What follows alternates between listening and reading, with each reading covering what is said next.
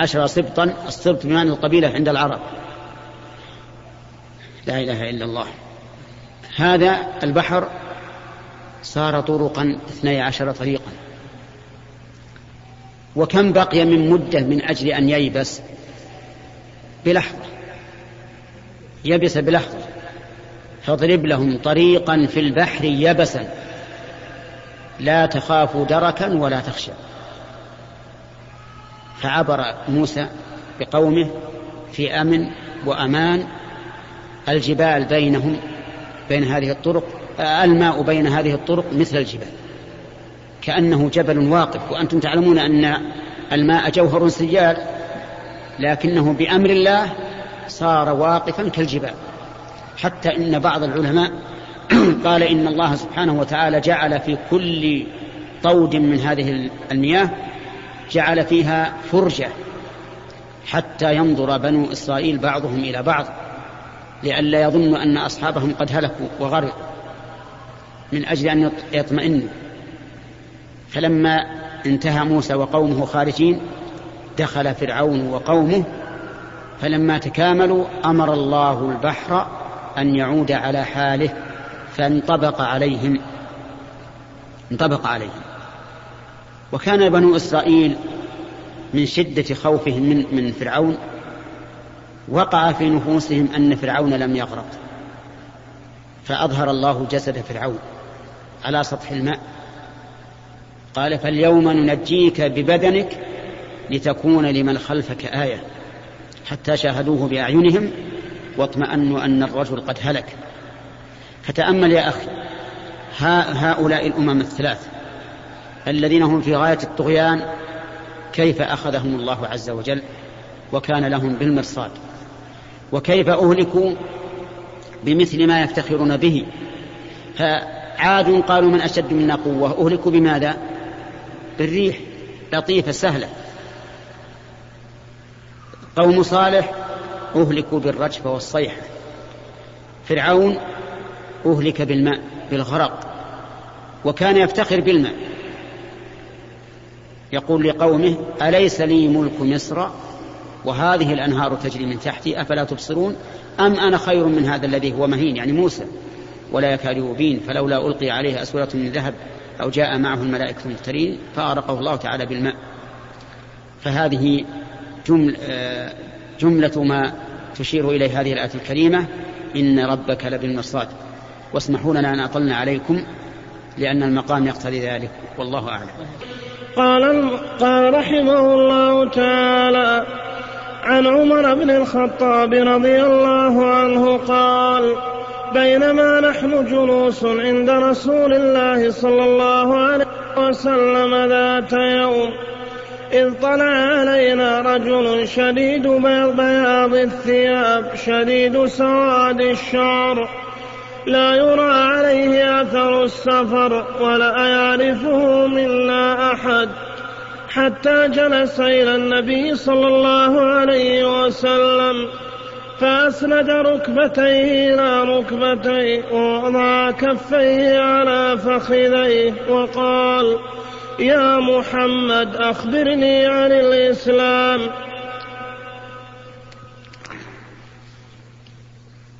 بسم الله الرحمن الرحيم. قال المؤلف رحمه الله تعالى في بقية الآيات التي ساقها في باب المراقبة. عن الله عز وجل يقول سبحانه وتعالى عن نفسه يعلم خائنة الأعين وما تخفي الصدور. يعلم يعني الله عز وجل يعلم خائنة الأعين أي خيانتها. فالخائنة هنا مصدر كالعاقبة والعافية وما أشبهها. ويجوز أن تكون اسم فاعل على أنها من خان يخون فيكون من باب إضافة الصفة إلى موصوفها. على كل حال هذه مسألة نحوية ما تهم. المهم أن للأعين خيانة. الأعين لها خيانة.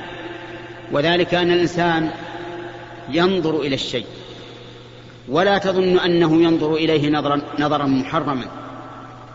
ولكن الله عز وجل يعلم أنه ينظر نظرا محرما.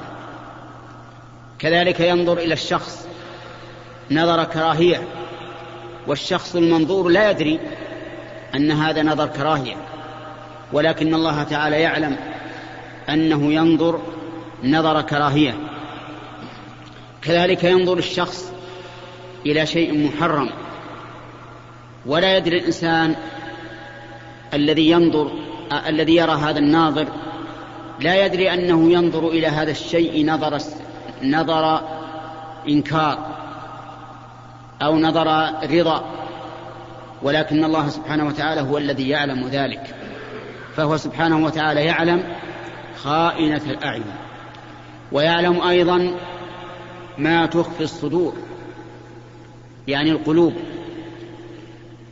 لأن القلوب في الصدور والقلوب هي التي يكون بها العقل ويكون بها الفهم ويكون فيها التدبير أو يكون بها التدبير.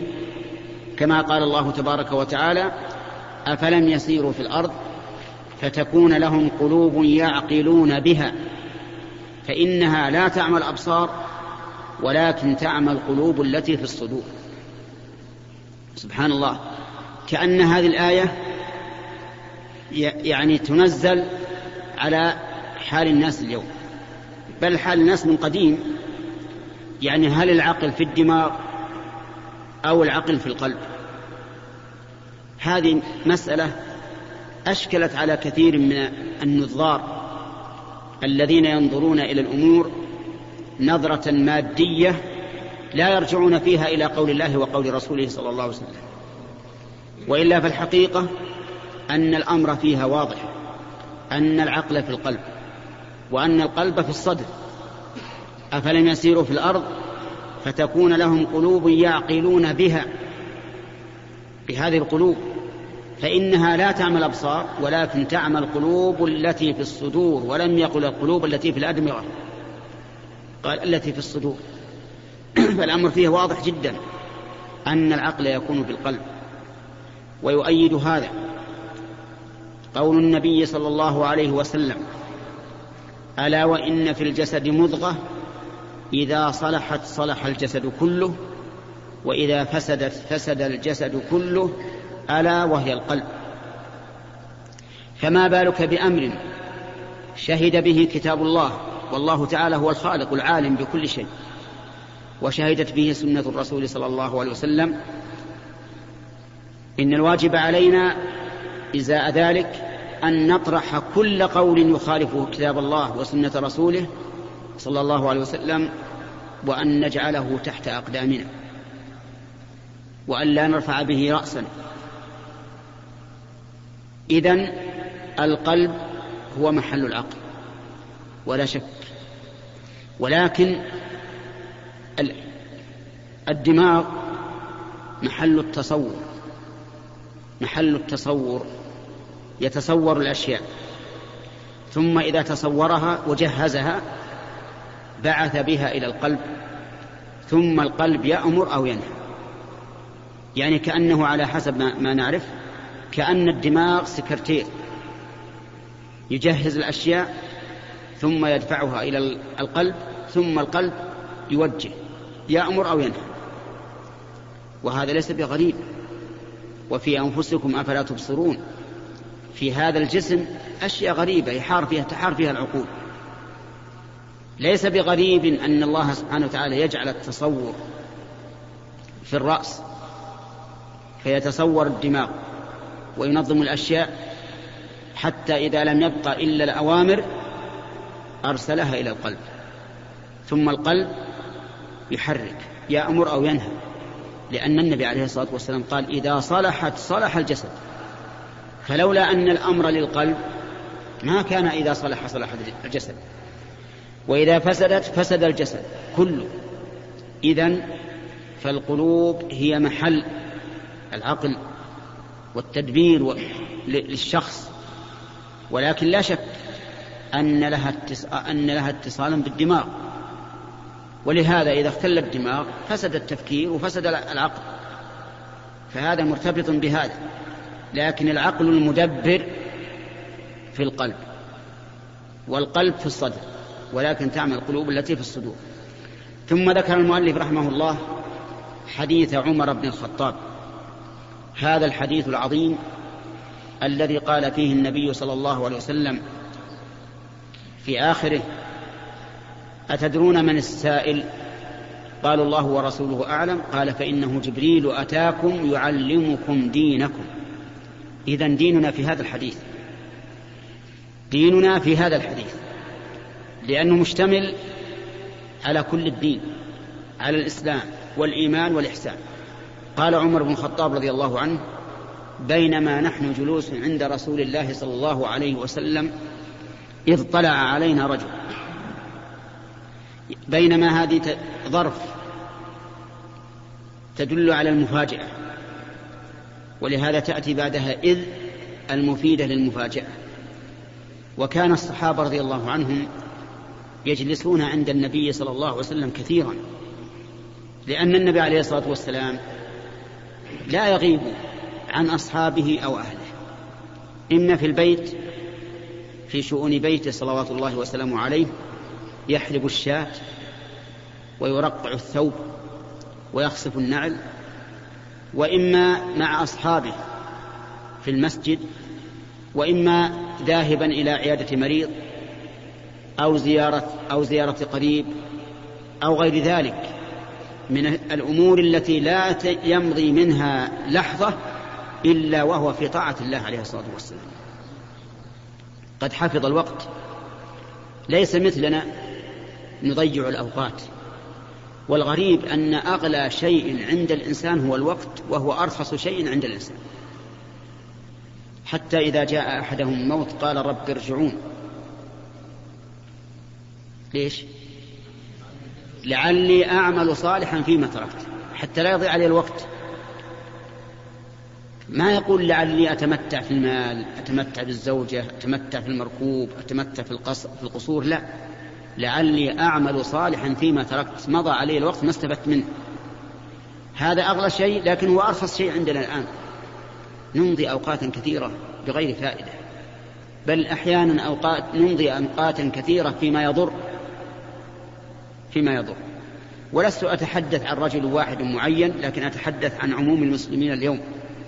مع الأسف الشديد أنهم في سهو ولهو وغفلة. ليسوا جادين في أمور دينهم. أكثرهم في غفلة في ترف. ينظرون ما يترفون به أبدانهم وإن أتلفوا أديانهم. فالرسول عليه الصلاة والسلام دائما في المصالح. الخاصة والعامة عليه الصلاة والسلام. فبينما الصحابة عنده جلوس إذ طلع عليهم رجل شديد بياض الثياب شديد سواد الشعر لا يرى عليه أثر السفر ولا يعرفه منا أحد. هذا غريب. ليس مسافرا حتى نقول إنه غريب عن البلد ولا يعرف فنقول إنه من أهل البلد. فهو تعجبوا منه. ثم هذا الرجل الذي جاء رجل نظيف شديد بياض الثياب شديد سواد الشعر شاب لا يرى عليه أثر السفر لأن المسافر ولا سيما في ذلك الوقت يكون أشعث وأغبر على الإبل أو على الأقدام والأرض غير المذفلته كلها غبار. لكن هذا لا يرى عليه أثر السفر ولا يعرفه منا أحد فهو غريب ليس بغريب. حتى جاء وجلس إلى النبي عليه الصلاة والسلام. وهذا الرجل هو جبريل عليه الصلاة والسلام أحد الملائكة العظام. بل هو أفضل الملائكة فيما نعلم لشرف عمله لأنه يقوم بحمل الوحي من الله إلى الرسل عليهم الصلاة والسلام وموكل بالوحي فهو ملك عظيم رآه النبي صلى الله عليه وسلم على صورته التي خلق عليها مرتين مرة في الأرض ومرة في السماء. مرة في الأرض وهو في غار حراء رآه وله ستمائة جناح ستمائة جناح قد سد الأفق. كل الأفق مسدود أمام الرسول عليه الصلاة والسلام لا يرى السماء من فوق. لأن هذا الملك قد سد الأفق لأن له ستمائة جناح سبحان الله. لأن الله يقول في الملائكة جاعل الملائكة رسلا أولي أجنحة. لهم أجنحة يطيرون بها طيرانا سريعا.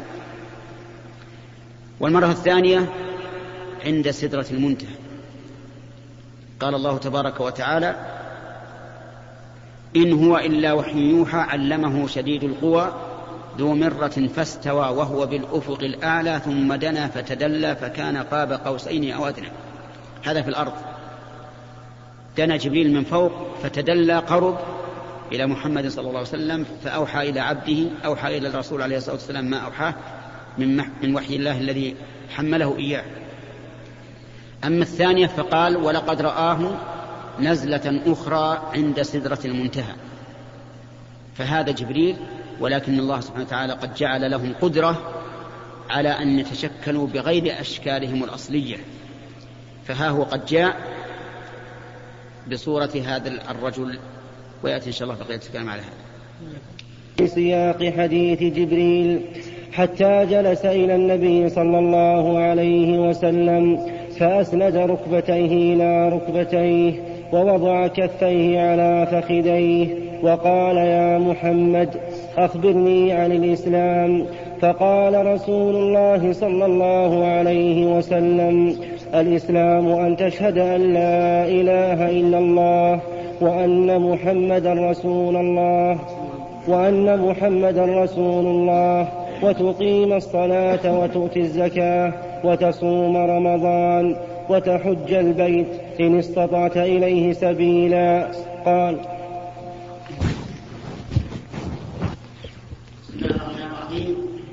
سبق الكلام على أول حديث عمر بن الخطاب رضي الله عنه في مجيء جبريل إلى النبي صلى الله عليه وسلم في صورة رجل شديد بياض الثياب شديد سواد الشعر.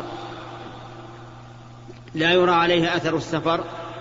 فيقال إنه مسافر أو إنه أعرابي ولا يعرفه أحد من الحاضرين فيقال إنه من أهل المدينة فأمره غريب حتى جلس إلى النبي صلى الله عليه وسلم فأسند ركبتيه إلى ركبتيه أسند ركبتي جبريل إلى ركبتي النبي صلى الله عليه وسلم ووضع كفيه على فخذيه. قال العلماء وضع جبريل كفيه على فخذي نفسه لا على فخذي النبي صلى الله عليه وسلم. وذلك من كمال الأدب في جلسة المتعلم أمام المعلم إنه يجلس بأدب واستعداد لما يسمع واستماع لما يقال. جلس هذه الجلسة ثم قال يا محمد أخبرني عن الإسلام. ولم يقل يا رسول الله أخبرني صنيع البادية الأعراب. لأن البادية الأعراب إذا جاء الاعرابي إلى النبي عليه الصلاة والسلام يقول يا محمد. أما الذين سمعوا أدب الله عز وجل لهم فإنهم لا يقولون يا محمد وإنما يقولون يا رسول الله. لأن الله تعالى قال في كتابه لا تجعلوا دعاء الرسول بينكم كدعاء بعضكم بعضا. وهذا يشمل دعاءه عند النداء باسمه ويشمل دعاءه إذا أمر أو نهى. فلا نجعل أمره كأمر الناس إن شئنا امتثلنا وإن شئنا تركنا. ولا نجعل نهيه كنهي الناس. إن شئنا تركنا وإن شئنا فعلنا. كذلك عندما ندعوه لا ندعوه كدعاء بعضنا بعضا. فنقول يا فلان يا فلان مثل ما تنادي صاحبك. تقول يا عبد الله يا علي يا خالد يا بكر. وإنما تقول يا رسول الله. لكن الأعراب لبعدهم عن العلم وجهل أكثرهم إذا جاءوا يا محمد. قال أخبرني عن الإسلام. يعني ما هو الإسلام؟ فقال النبي صلى الله عليه وسلم أن تشهد أن لا إله إلا الله وأن محمدا رسول الله. هذا واحد. تشهد بلسانك نطقا وبقلبك إقرارا أن لا إله إلا الله. يعني لا معبود حق إلا الله سبحانه وتعالى. وألوهية الله فرع عن ربوبيته لأن من تأله لله فقد أقر بالربوبية. إذ أن المعبود لا بد أن يكون ربا ولا بد أيضا أن يكون كامل الصفات. ولهذا نجد أو تجد الذين ينكرون صفات الله عز وجل عندهم نقص عظيم في العبودية. لأنهم يعبدون من لا شيء. فالرب لا بد أن يكون كامل الصفات حتى يعبد بمقتضى هذه الصفات ولهذا قال الله تعالى ولله الأسماء الحسنى فادعوه بها. ادعوه يعني تعبدوا له وتوسلوا بأسمائه إلى مطلوبكم. فتشمل فالدعاء هنا يشمل دعاء المسألة ودعاء العبادة. المهم أنه قال أن تشهد أن لا إله إلا الله. فلا إله من الخلق. لا ملك مقرب ولا نبي مرسل ولا شمس ولا قمر ولا شجر ولا حجر ولا بر ولا بحر ولا ولي ولا صديق ولا شهيد. لا إله إلا الله وحده. وهذه الكلمة أرسل الله بها جميع الرسل. فقال الله تعالى وما أرسلنا من قبلك من رسول إلا نوحي إليه أنه لا إله إلا أنا فاعبدون. وقال تعالى ولقد بعثنا في كل أمة رسولا أن اعبدوا الله واجتنبوا الطاغوت. اعبدوا الله واجتنبوا الطاغوت أبعدوا عن الشرك. هذه الكلمة إذا حققها الإنسان وقالها من قلب ملتزما بما تقتضيه من الإيمان والعمل الصالح فإنه يدخل الجنة بها. قال النبي صلى الله عليه وسلم من كان آخر كلامه من الدنيا لا إله إلا الله دخل الجنة. جعلنا الله وإياكم منه. أن تشهد أن لا إله إلا الله وأن محمدا رسول الله تشهد بأن محمد بن عبد الله الهاشمي القرشي العربي رسول الله. ولم يذكر من سواه من الرسل لأنه نسخ جميع الأديان. كل ما جاء به الرسول عليه الصلاة والسلام فإنه ناسخ لما, قبل لما قبله من الأديان. كل الأديان باطلة. ببعثة الرسول عليه الصلاة والسلام. فدين اليهود باطل ودين النصارى باطل غير مقبول عند الله. لقول الله تعالى ومن يبتغي غير الإسلام دينا فلن يقبل منه وهو في الآخرة من الخاسرين. يتعبون في عباداتهم التي ابتدعوا بها التي ابتدعوها يتعبون تعبا عظيما وينصبون نصبا عظيما وكل هذا هباء لا ينفعهم بشيء لن يقبل منه وهو في الآخرة من الخاسرين. لو ربحوا في الدنيا ما ربحوا في الآخرة لأن أديانهم باطلة. فالذين يدعون الآن من النصارى أنهم منتسبون إلى المسيح عيسى بن مريم هم كاذبون والمسيح بريء منهم ولو جاء المسيح لقاتلهم. وسينزل في آخر الزمان ولا يقبل إلا الإسلام. يكسر الصليب ويقتل الخنزير ويضع الجزية فلا يقبلها من أحد. لا يقبل إلا الإسلام. و وقولها أن محمد رسول الله إلى من؟ إلى الخلق كافة. كما قال تعالى تبارك الذي نزل الفرقان على عبده ليكون للعالمين نذيرا. للعالمين كلهم. وقال تعالى قل يا أيها الناس إني رسول الله إليكم جميعا الذي له ملك السماوات والأرض لا إله إلا هو يحيي ويميت فآمنوا بالله ورسوله النبي الأمي الذي يؤمن بالله وكلماته واتبعوه لعلكم تهتدون. فهو رسول إلى جميع الخلق. وقد أقسم صلى الله عليه وسلم أنه لا يسمع به أحد يهودي ولا نصراني. ثم لا يؤمن بما جاء به إلا كان من أصحاب النار. ولذلك نحن, نحن نؤمن ونعتقد بأن جميع النصارى واليهود وغيرهم من الكفرة كلهم من أصحاب النار. لأن هذا شهادة النبي عليه الصلاة والسلام. والجنة حرام عليهم لأنهم كفرة.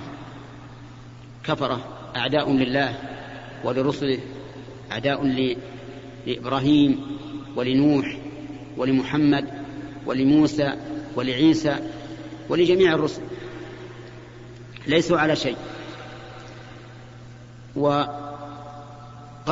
أن محمد رسول الله مع قوله أن تشهد أن لا إله إلا الله هذان جمعا شرطي العبادة وهما الإخلاص لله والمتابعة لرسول الله صلى الله عليه وسلم. لأن من قال لا إله إلا الله أخلص لله. ومن شهد أن محمد رسول الله اتبع رسول الله ولم يتبع سواه. ولهذا عد هذان ركنا واحدا من أركان الإسلام لأنهما يعودان إلى شيء واحد وهما تصحيح العبادات. إلى شيء واحد وهو تصحيح العبادات لأن العبادات لا تصح إلا بمقتضى هاتين الشهادتين شهادة أن لا إله إلا الله التي يكون بها الإخلاص وأن محمد رسول الله التي يكون بها الاتباع. والله موفق. نقل المؤلف رحمه الله تعالى في سياق حديث جبريل وقال يا محمد في سياق حديث عمر قال يا محمد أخبرني عن الإسلام. فقال رسول الله صلى الله عليه وسلم الإسلام أن تشهد أن لا إله إلا الله وأن محمدا رسول الله وتقيم الصلاة وتؤتي الزكاة وتصوم رمضان وتحج البيت ان استطعت إليه سبيلا. بسم الله الرحمن الرحيم. في سياق حديث عمر بن الخطاب رضي الله عنه وقصة جبريل حين جاء إلى النبي صلى الله عليه وسلم يسأله عن الإيمان عن الإسلام والإيمان والإحسان. قال له النبي صلى الله عليه وسلم الإيمان الإسلام أن تشهد أن لا إله إلا الله وأن محمدا رسول الله. سبق الكلام على قوله تشهد أن لا إله إلا الله. أما قوله وأن محمد رسول الله فإنه يجب أن تشهد بلسانك مقرا بقلبك أن محمد رسول الله. أرسله الله إلى العالمين جميعا رحمة بالعالمين كما قال تعالى وما أرسلناك إلا رحمة للعالمين. وأن تؤمن بأنه خاتم النبيين كما قال الله تعالى ما كان محمد أبا أحد من رجالكم ولكن رسول الله وخاتم النبيين فلا نبي بعده ومن ادعى النبوة بعده فهو كافر كاذب ومن صدقه فهو كافر. ويلزم من هذه الشهادة أن تتبعه في شريعته وفي سنته وأن لا تبتدع في دينه ما ليس منه. ولهذا نقول إن أصحاب البدع الذين يبتدعون في شريعة الرسول صلى الله عليه وسلم ما ليس منها إنهم لم يحققوا شهادة أن محمد رسول الله. حتى وإن قالوا نحن نحبه نحن نعظمه فإنهم لو أحبوه تمام المحبة وعظموه تمام التعظيم ما تقدموا بين يديه. ولا أدخلوا في شريعته ما ليس منها. فالبدعة مضمونها حقيقة القدح في رسول برسول الله صلى الله عليه وسلم. مضمون البدعة القدح بالرسول صلى الله عليه وسلم. لأن كأن ما يقول هذا المبتدع إن النبي صلى الله عليه وسلم لم يكمل الدين ولا الشريعة. لأن هناك دين وشريعة ما ما ما جاء بها. ثم فيها أيضا في البدعة محذور آخر عظيم جدا وهو أنه يتضمن تكذيب قول الله تعالى اليوم أكملت لكم دينكم لأن الله إذا كان أكمل الدين فمعناه أنه لا لا دين بعد بعد ما جاء به الرسول عليه الصلاة والسلام وهؤلاء المبتدعون شرعوا في دين الله ما ليس منه من تسبيحات وتهليلات وحركات وغير ذلك فهم في الحقيقة مكذبون لمضمون قوله تعالى اليوم أكملت لكم دينكم وكذلك قادحون برسول الله صلى الله عليه وسلم متهمون إياه بأنه لم يكمل الشريعة للبشر وحاشاه من ذلك من تمام شهادة أن محمد رسول الله أن تصدقه فيما أخبر به تصدقه فيما أخبر به. كل ما صح عنه وجب عليك أن تصدق به. وأن لا تعارض هذا بعقلك وتقديراتك وتصوراتك. لأنك لو لم تؤمن إلا بما صدق به عقلك لم تكن مؤمنا حقيقة بل متبعا لهواك لا آخذا بهداك. الإنسان الذي يؤمن بالرسول عليه الصلاة والسلام حقا يقول فيما صح عنه من الأخبار سمعنا وآمنا وصدقنا. أما أن يقول كيف يكون كذا كيف يكون كذا فهذا غير مؤمن. غير مؤمن حقيقة. ولذلك يخشى على أولئك القوم الذين يحكمون عقولهم فيما أخبر به الرسول عليه الصلاة والسلام. لأنهم إذا كانوا لا يقبلون إلا ما شهدت به عقولهم وعقولهم بلا شك قاصرة فإنهم لم يؤمنوا حقا برسول الله صلى الله عليه وسلم ولم يشهدوا أنه رسول الله على وجه الحقيقة. عندهم من ضعف هذه الشهادة بمقدار ما عندهم من التشكك فيما أخبر به. كذلك من من تحقيق شهادة أن محمد رسول الله أن لا تغلو فيه فتنزله بمنزلة أكبر من المنزلة التي أنزله الله إياه. مثل أولئك الذين يعتقدون أن الرسول صلى الله عليه وسلم يكشف الضر حتى إنهم عند قبره يسألون النبي صلى الله عليه وسلم مباشرة أن يكشف الضر عنهم وأن يجلب النفع لهم. هذا غلو في الرسول وشرك بالله عز وجل. لا لا يستطيع لا يقدر أحد على ذلك إلا الله سبحانه وتعالى. والنبي عليه الصلاة والسلام بعد موته لا لا يملك لأحد شيئا ابدا. حتى الصحابة رضي الله عنهم لما أصابهم القحط في زمن أمير المؤمنين عمر بن الخطاب رضي الله عنه واستسقوا في مسجد الرسول عليه الصلاة والسلام. ما جاءوا إلى القبر يسألون الرسول أو يقولون ادعو الله لنا. أو اشفع لنا عند الله ينزل الغيث؟ لا. قال عمر يدعو الله اللهم إنا نتوسل إليك بنب بنبينا فتسقينا. وإننا نتوسل إليك بعم نبينا. ثم أمر العباس أن يقوم ويدعو الله تعالى بإنزال الغيث. لماذا؟ لأن النبي صلى الله عليه وسلم ميت. ما له عمل بعد موته. هو الذي قال إذا مات ابن آدم أو الإنسان انقطع عمله إلا من ثلاثة إلا من صدقة جارية أو علم ينتفع به أو ولد صالح يدعو له فالنبي عليه الصلاة والسلام بنفسه لا يملك شيئا لا يملك أن يدعو لك وهو في قبره أبدا. فمن فمن أنزله فوق منزلته التي أنزله الله فإنه لم يحقق شهادة أن محمد رسول الله. بل شهد أن محمدا رب مع الله. نعوذ بالله. لأن معنى كونه رسولا أنه عبد لا يعبد ورسول لا يكذب. نحن في صلاتنا كل يوم نقول أشهد أن لا إله إلا الله وأشهد أن محمدا عبده ورسوله. عبد. عبد كغيره من العباد. مربوط والله تعالى هو المعبود عز وجل وهو الرب. فإذا نقول لهؤلاء الذين نجدهم يغلون برسول الله صلى الله عليه وسلم وينزلونه فوق منزلته التي أنزله الله نقول لهم إنكم لم تحققوا. لا شهادة أن لا إله إلا الله ولا شهادة أن محمد رسول الله. فالمهم أن هاتين الشهادتين عليهما مدار عظيم عليهما كل الإسلام كل الإسلام يدور عليه.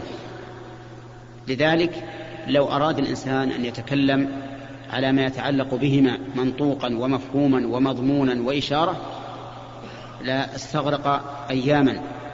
ولكن نحن أشرنا إشارة إلى ما يتعلق بهما ونسأل الله تعالى أن يجعلنا وإياكم ممن يحققهما عقيدة وقولا وفعلا. اللهم صل على محمد. نقل المؤلف رحمه الله تعالى في سياق حديث عمر وقال يا محمد أخبرني عن الإسلام. فقال رسول الله صلى الله عليه وسلم الإسلام أن تشهد أن لا إله إلا الله وأن محمدا رسول الله وتقيم الصلاة وتؤتي الزكاة وتصوم رمضان وتحج البيت إن استطعت إليه سبيلا. بسم الله الرحمن الرحيم. قال المؤلف رحمه الله فيما نقله عن عمر بن الخطاب رضي الله عنه في قصة مجيء جبريل إلى رسول الله صلى الله عليه وسلم يسأله عن الإسلام والإيمان والإحسان. وسبق لنا أن النبي صلى الله عليه وسلم قال له الإسلام أن تشهد أن لا إله إلا الله وأن محمد رسول الله. وتقدم الكلام على معنى هاتين الكلمتين وأن معناهما عظيم. ولو أن الإنسان تتبع ما ما يجب للكلام عليهما لأمضى وقتا كثيرا. ولكننا أشرنا فيما سبق إلى ما نرجو أن يكون فيه بركة. أما الركن الثاني فهو إقام الصلاة. الصلاة سميت صلاة لأنها صلة بين العبد وبين الله.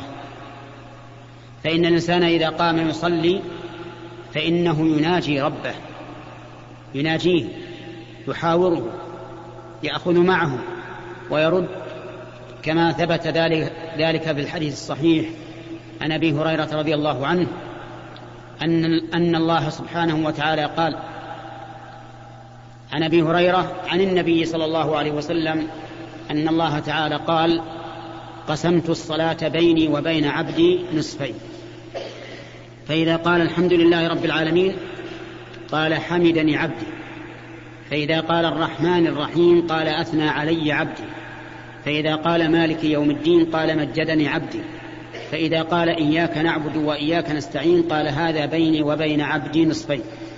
فإذا قال اهدنا الصراط المستقيم إلى آخره قال الله هذا لعبدي ولعبدي ما سأل. فتأمل أخذ وإعطاء محاورة مناجاة بين الإنسان وبين ربه. ومع ذلك فالكثير منا في هذه المناجاة معرض بقلبه. تجده يتجول يمينا وشمالا مع أنه يناجي من يعلم ما في الصدور عز وجل. وهذا من جهلنا وغفلتنا فالواجب علينا ونسأل الله أن يعيننا عليه أن تكون قلوبنا حاضرة في حال الصلاة حتى تبرأ ذمتنا وحتى ننتفع بها لأن الفوائد المرتبة على الصلاة إنما تكون على صلاة كاملة. على صلاة كاملة. ولهذا كلنا يقرأ قول الله عز وجل أقم الصلاة إن الصلاة تنهى عن الفحشاء والمنكر. ومع ذلك يأتي الإنسان ويصلي فلا يجد في قلبه إنكارا لمنكر أو أو عرفا لمعروف زائدا عما سبق حين دخوله في الصلاة. يعني لا يتحرك القلب. ولا يستفيد. لماذا؟ لأن الصلاة ناقصة هذه الصلاة هي أعظم أركان الإسلام بعد الشهادتين. وقد فرضها الله عز وجل على نبيه محمد صلى الله عليه وسلم بدون واسطة من الله إلى رسول الله. وفرضها عليه في أعلى مكان وصله بشر. وفرضها عليه في أشرف ليلة كانت لرسول الله صلى الله عليه وسلم وهي ليلة المعراج. وفرضها عليه خمسين صلاة في اليوم والليلة. هذه أربعة أمور. أولا لم يكن فرضها كفرض الزكاة والصيام والحج بل هو من الله مباشرة إلى الرسول عليه الصلاة والسلام. ثانيا من, ناحية المكان في أعلى مكان وصل إليه بشر. يعني لم تفرض على النبي صلى الله صلى الله عليه وسلم وهو في الأرض لا وهو في السماء فوق السماوات السبع. من ناحية الزمان في أشرف ليلة كانت لرسول الله صلى الله عليه وسلم وهي ليلة المعراج. لم تفرض في أي وقت بل في هذا الزمان الفاضل بالنسبة لرسول الله صلى الله عليه وسلم. في الكمية لم تفرض صلاة واحدة خمسين صلاة. مما يدل على محبة الله لها وأنه يحب من عبده أن يكون دائما مشغولا بها. ولكن الله تعالى جعل لكل شيء سببا. لما نزل الرسول عليه الصلاة والسلام مسلما لأمر الله قانعا بفريضة الله ومر بموسى سأله موسى ماذا فرض الله على أمتك؟ قال خمسين صلاة في اليوم والليلة. قال إن, أمتك لا تطيق ذلك. إنني جربت الناس قبلك وعالجت بني إسرائيل أشد المعالجة. اذهب إلى ربك واسأله أن يخفف عن أمتك. فذهب إلى الله وجعل يتردد بين موسى وبين الله عز وجل حتى جعلها الله خمسة. لكن الله سبحانه وتعالى بمنه وكرمه وله الحمد والفضل قال هي خمس بالفعل وخمسون في الميزان. وليس هذا من باب قبيل الحسنة بعشر أمثالها. لا من باب قبيل الفعل الواحد يجزئ عن خمسين فعلا. يعني الخمس صلوات هذه عن خمسين صلاة عن خمسين صلاة كأننا صلينا خمسين صلاة. كل صلاة الحسنة بعشر أمثالها لأنه لو كان هذا من باب مضاعفة الحسنات لم يكن هناك فرق بين الصلوات وغيرها. لكن هي هذا خاص. صل خمسا كأنما صليت خمسين صلاة. قال هي خمس بالفعل وخمسون في الميزان. وهذا يدل على عظم هذه الصلاة. ولهذا فرضها الله سبحانه وتعالى على عباده في اليوم والليلة خمس مرات. خمس مرات لا بد منها. لا بد أن تكون مع الله عز وجل تناجيه خمس مرات في اليوم والليلة. لو أن الواحد من الناس حصل له مقابلة بينه وبين الملك خمس مرات باليوم لعد ذلك من, من, من مناقبه ولفرح بذلك. كل يوم أجالس الملك خمس مرات. أنت, تجال أنت تناجي ملك الملوك عز وجل في اليوم والليلة خمس مرات على الأقل. فلماذا لا تفرح بهذا؟ احمد الله عز وجل على هذه النعمة وأقم الصلاة. وقول النبي عليه الصلاة والسلام وإقام الصلاة وتقيم الصلاة يعني تأتي بها قويمة تامة بشروطها وأركانها وواجباتها. من أهم شروطها من أهم شروطها الوقت. لقول الله تعالى إن الصلاة كانت على المؤمنين كتابا موقوتا. وإذا كانت الصلوات خمسا فأوقاتها كم؟ خمسة أو ثلاثة. خمسة لغير أهل الأعذار وثلاثة لأهل الأعذار الذين يجوز لهم الجمع. فالظهر والعصر يكون وقتاهما وقتا واحدا إذا جاز الجمع والمغرب والعشاء يكون وقتاه وقتاهما وقتا واحدا إذا جاز الجمع. هذان وقتان والفجر وقت واحد. ولهذا فصلها الله عز وجل في كتابه قال أقم الصلاة لدلوك الشمس إلى غسق الليل. ثم قال وقرآن الفجر. ولم يقل لدلوك الشمس إلى طلوع الشمس. قال إلى غسق الليل. وغسق الليل متى يكون؟ يكون عند منتصفه. لأن أشد ما يكون ظلمة في الليل منتصف الليل. لأن منتصف الليل هو أبعد ما تكون الشمس عن النقطة التي فيها هذا المنتصف. ولهذا كان القول الراجح أن الأوقات خمسة كما يلي. الفجر من طلوع الفجر الثاني وهو البياض المعترض في الأفق إلى أن تطلع الشمس. وهنا أنبه فأقول إن التقويم تقويم أم القرى. فيه تقديم خمس دقائق في صلاة في أذان الفجر.